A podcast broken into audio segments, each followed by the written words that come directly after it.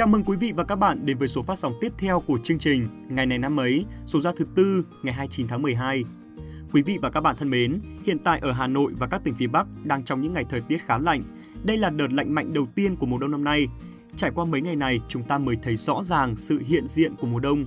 Khi mùa đông đã thực sự ghé cửa, thì chúng ta rất dễ mắc các bệnh về đường hô hấp. Vậy nên quý vị và các bạn đang sống ở khu vực miền Bắc thì hãy chú ý về sức khỏe của mình, đảm bảo rằng cơ thể sẽ luôn đủ ấm các bạn nhé. Một cái khăn quàng cổ, một chiếc áo ấm và một đôi găng tay sẽ là những phụ kiện tuyệt vời khiến cho chúng ta cảm thấy ấm áp hơn mỗi khi đi ra khỏi nhà. Còn khi không phải ra khỏi nhà và cũng không biết làm gì thì hãy đến ngay với chương trình ngày này năm ấy. Tại đây thì các bạn sẽ tìm thấy rất nhiều những thông tin hay và thú vị đấy.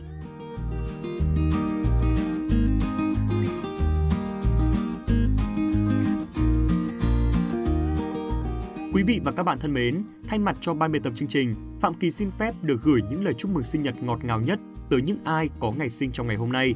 Chúc quý vị và các bạn sẽ luôn có một sức khỏe dồi dào, một tinh thần vô tư, lạc quan để bắt đầu hành trình tuổi mới một cách tràn đầy năng lượng. Chúc các bạn sẽ có một ngày thật hạnh phúc bên cạnh những người mà mình yêu thương nhất. Và ngay bây giờ sẽ là món quà ngày mới dành cho tất cả mọi người. Các bạn biết đó là gì rồi được không nào?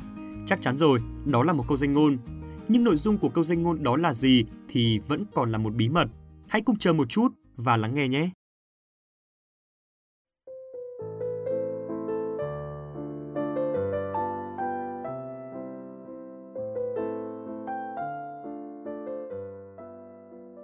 Một trong những lý do khiến tôi cảm thấy hạnh phúc là tôi luôn khoan dung trước những lỗi lầm của bản thân. Quý vị và các bạn thân mến, có một sự thật rằng trong cuộc sống hàng ngày chúng ta không hạnh phúc là bởi vì chúng ta luôn ghi nhớ về những tật xấu và sai lầm trước đây của mình, thậm chí là còn dự đoán về những sai lầm mà mình có khả năng mắc phải trong tương lai. Chúng ta thường à, quá nghiêm khắc với bản thân mình, thất vọng và nhẫn tâm với chính mình. Ta không ngừng dằn vặt, đổi lỗi cho bản thân mình rằng à, do mình đã thế này, đã thế kia mà không hề quan tâm rằng điều đó khiến cho cảm xúc của mình tệ đi đến mức nào. Khi không may con vật của chúng ta yêu thương nhất mất đi, ta lại tự oán trách cho rằng mình đã không chăm sóc đủ tốt cho chúng. Khi kết quả thi của chúng ta không được như ý muốn, mặc dù ta đã cố gắng ôn tập thật tốt, nhưng mà ta vẫn tự dằn vặt bản thân mình rằng tại sao lại không thể cố gắng nhiều thêm nữa. Hay đơn giản là khi ta chẳng may đánh vỡ một cái cốc khi rửa bát, làm đổ bình hoa khi đang dọn nhà, dù chỉ là vô tình thôi, nhưng ta vẫn cứ luôn cho rằng mình quá hậu đậu, đụng tới thứ gì là hỏng thứ đấy đôi khi không quá khi nói rằng chính chúng ta mới là kẻ thù lớn nhất giết chết hạnh phúc của chính mình chứ không phải một ai khác ngoài kia. Thực tế thì ai cũng đều có những lỗi lầm của riêng mình thôi, chẳng ai là không bao giờ mắc sai lầm cả. Muốn đi tới thành công và hạnh phúc thì chúng ta buộc lòng phải đi qua những sai lầm. Nếu như ta cứ nhớ mãi về những vấp ngã đó rồi dằn vặt bản thân mình thì ta sẽ chẳng bao giờ đi lên được mà cứ chết dần, chết mòn tại nơi mà ta đã ngã. Trong cuộc sống này, đôi khi cảm xúc còn quan trọng hơn rất nhiều những quy tắc. Khi ta sống hạnh phúc, ta sẽ có động lực để làm những việc khác lớn lao. Nhưng khoan dung với bản thân mình không phải là ta cho phép mình sống một cách tùy tiện, không có mục tiêu, không lý tưởng, thoải mái sai lầm mà vẫn vô tư.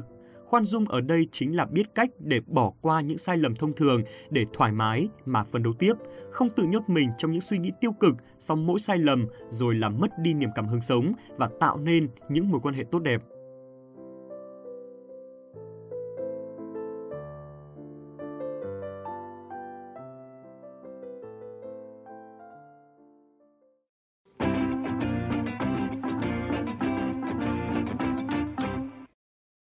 Vị và các bạn thân mến, chúng ta đang tiếp tục đồng hành cùng với chương trình Ngày này năm ấy.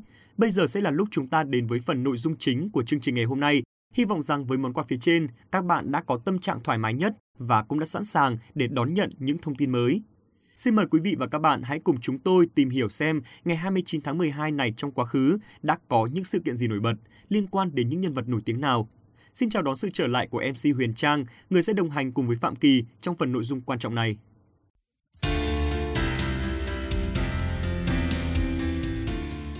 Xin chào quý vị và các bạn. Huyền Trang rất vui khi được tiếp tục đồng hành cùng chương trình và đồng hành với bạn MC điển trai Phạm Kỳ. Ừ, xin chào Huyền Trang. Hôm nay là tự nhiên dành lời khen cho Phạm Kỳ thế nhỉ? Có vẻ hơi lạ nha. Có gì lạ đâu, được khen không thấy vui hay sao mà lại còn thắc mắc. Tất nhiên là vui rồi, nhưng mà lời khen đó là thật thì sẽ còn vui hơn nữa. Tôi thề là hôm nay tôi nói thật. Tự nhiên trong những ngày cuối năm này lại cứ muốn nói thật lòng mình ấy.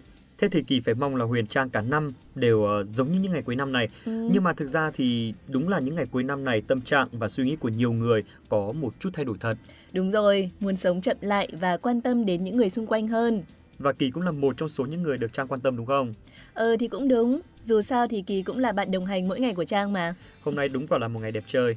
Chúng ta hãy cùng bắt đầu chương trình luôn nhỉ? Nhất trí thôi, bắt đầu nhanh để Huyền Trang còn đi quan tâm những người khác nữa nào.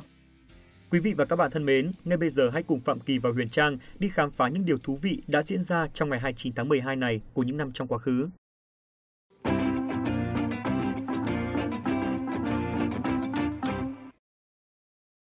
Các bạn thính giả thân mến, ngày 29 tháng 12 năm 1951 là ngày mất của anh hùng Cù Chính Lan, một trong bảy cá nhân đầu tiên được phong danh hiệu anh hùng lực lượng vũ trang nhân dân của Việt Nam.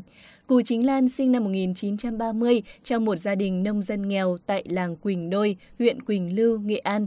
Mẹ mất khi anh mới 4 tuổi, gia đình nghèo, từ nhỏ anh phải lao động vất vả để giúp đỡ sinh kế cho gia đình. Thuở nhỏ, anh còn có tên là Cu Nâu, Năm 1946, quân Pháp nổ súng tái chiếm bán đảo Đông Dương, Cù Chính Lan sung phong tình nguyện nhập ngũ, trở thành chiến sĩ liên lạc, lên dần đến chức vụ tiểu đội trưởng bộ binh. Anh được bạn đồng đội nhận xét là một người dũng cảm, táo bạo, mưu trí trong chiến đấu. Anh từng nổi tiếng với thành tích một lưỡi dao cùn bắt sống được một binh sĩ Pháp và cướp được một khẩu tiểu liên, được tặng huân chương chiến công vì thành tích tay không bắt giặc này. Tháng 11 năm 1951, thực dân Pháp mở rộng cuộc tấn công ra vùng tự do ở Hòa Bình với âm mưu nối lại hành lang Đông Tây nhằm cắt đứt liên lạc của ta giữa Việt Bắc và khu 3, khu 4 để giành lại quyền chủ động trên chiến trường chính. Ở Hòa Bình, chúng thực hiện âm mưu thành lập xứ mường tự trị để phá hoại khối đoàn kết dân tộc. Trước tình hình đó, Trung ương Đảng chỉ thị đánh địch trên cả hai mặt trận là Hòa Bình và sau lưng địch là Đồng bằng Bắc Bộ. Tại chiến dịch Hòa Bình, trong một trận phục kích trên đường số 6 tại Giang Mỗ, Hòa Bình ngày 7 tháng 12 năm 1951, do bị lộ trận địa, quân Pháp phản kích dữ dội. Anh Cù Chính Lan là người đi sau cùng, dùng súng máy bắn kiềm chế đối phương cho đơn vị rút lui, rồi quay lại tìm người bị thương, đưa được ba đồng đội trở về đơn vị an toàn. Ngày 13 tháng 12 năm 1951, đơn vị lại bố trí phục kích quân Pháp lần thứ hai tại Giang Mỗ. Địch lọt vào trận địa, cả đơn vị nổ súng quyết liệt, diệt gọn một đại đội địch. Lúc chuẩn bị rút thì xe tăng địch tiếp viện tới bắn dữ dội vào đội hình của ta. Cù Chính Lan hô anh em tập trung lựu đạn đến cho mình, rồi lại nhanh nhẹn nhảy lên xe, giật nắp quăng lựu đạn vào trong xe. Giặc nhặt lựu đạn ném ra và hốt hoảng lái xe tăng chuyển hướng. Thời cơ diệt xe tăng địch ngay trước mắt, không thể để xe tăng chạy thoát. Cù Chính Lan dũng cảm táo bạo mở chốt lựu đạn.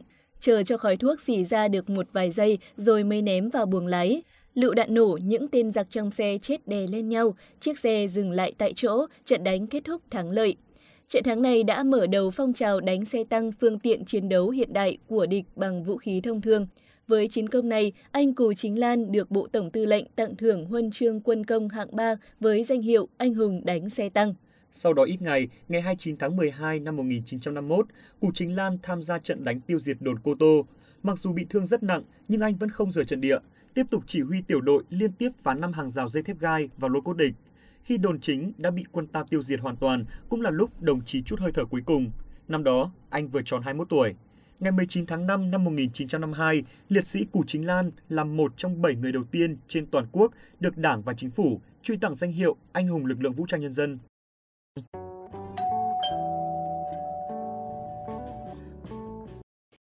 Chúng ta cùng chuyển sang thông tin tiếp theo. Thông tin này chắc chắn sẽ nhận được rất nhiều sự quan tâm bởi nó liên quan tới một nữ ca sĩ nổi tiếng trong làng giải trí Việt, nữ ca sĩ Minh Thư. Minh Thư tên đầy đủ là Nguyễn Thị Minh Thư, sinh ngày 29 tháng 12 năm 1983 tại thành phố Hồ Chí Minh, là một ca sĩ và nhạc sĩ sáng tác theo khuynh hướng nhạc rock. Cô được nhiều người biết đến trong vai trò thí sinh của Sao Mai Điểm Hẹn năm 2006, vai trò nhà soạn nhạc cho bộ phim truyền hình ăn khách Bỗng dưng muốn khóc. Ngoài ra, mọi người còn nhắc đến mối quan hệ cậu cháu giữa cô và ca sĩ Lam Trường. Minh Thư lần đầu tiên xuất hiện trên sân khấu truyền hình cùng người cậu ruột, Lam Trường, trong đêm chung kết cuộc thi Hoa hậu Báo Tiền Phong năm 2000. Năm 2004, Minh Thư tham gia cuộc thi tiếng hát truyền hình và lọt vào vòng chung kết với vị trí xếp hạng 4. Với cuộc thi Sao Mai Điểm Hẹn năm 2006, Minh Thư đã thật sự tạo được ấn tượng tốt khi được hội đồng giám khảo đánh giá cao ngay từ vòng loại. Nhờ vào màn trình diễn hết mình trong các ca khúc sôi động, vẻ ngoài lôi cuốn, cô được bước tiếp vào vòng trong, nhưng kết thúc cuộc thi không có thứ hạng. Với chất giọng khan, Minh Thư định hướng cho mình theo dòng nhạc pop không êm ả mà pha vào chút rock, chút gào thét ồn ào. Minh Thư cũng đã có cho mình nhiều sáng tác tạo được ấn tượng. Đặc biệt, cô là người biên tập nhạc chính cho bộ phim truyền hình Bỗng dưng muốn khóc. Sau đó không lâu, tên tuổi của cô ngày càng được khán giả yêu mến. Nữ ca sĩ liên tục tung ra các sáng tác cho nhiều bộ phim đình đám như Những thiên thần áo trắng, Hot Boy nổi loạn, Vợ tôi là số 1, Lệ phí tình yêu, Vừa đi vừa khóc. Xong, giữa lúc đỉnh cao của sự nghiệp, Minh Thư bỗng nhiên biến mất khỏi giới Vbiz.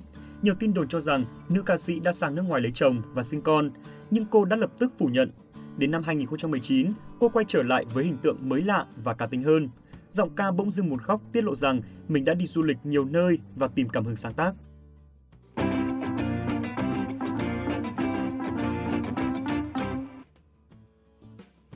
Trên đây cũng là thông tin trong nước cuối cùng. Bây giờ hãy cùng đến với một thông tin trên thế giới.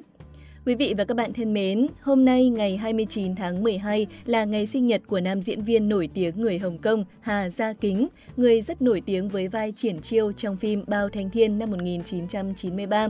Hà Gia Kính sinh năm 1959 tại Hồng Kông. Ngay từ khi còn nhỏ, nam nghệ sĩ đã nuôi ước mơ trở thành cầu thủ bóng đá.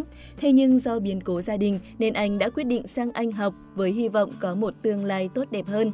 Sau nhiều năm học tập vất vả ở xứ người, bươn trải đủ nghề, anh trở về quê nhà Hồng Kông. Năm 1981, năm diễn viên gia nhập ATV sau khi tham gia lớp đào tạo diễn viên của nhà đài.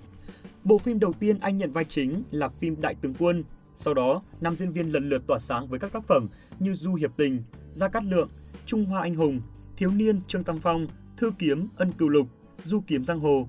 Vai diễn nổi tiếng, thành công nhất của Hà Gia Kính là vai triển chiêu trong bộ phim truyền hình Bao Thanh Thiên năm 1993 và anh cũng là diễn viên thể hiện thành công nhất nhân vật triển chiêu trong số các diễn viên đã từng đóng vai triển chiêu.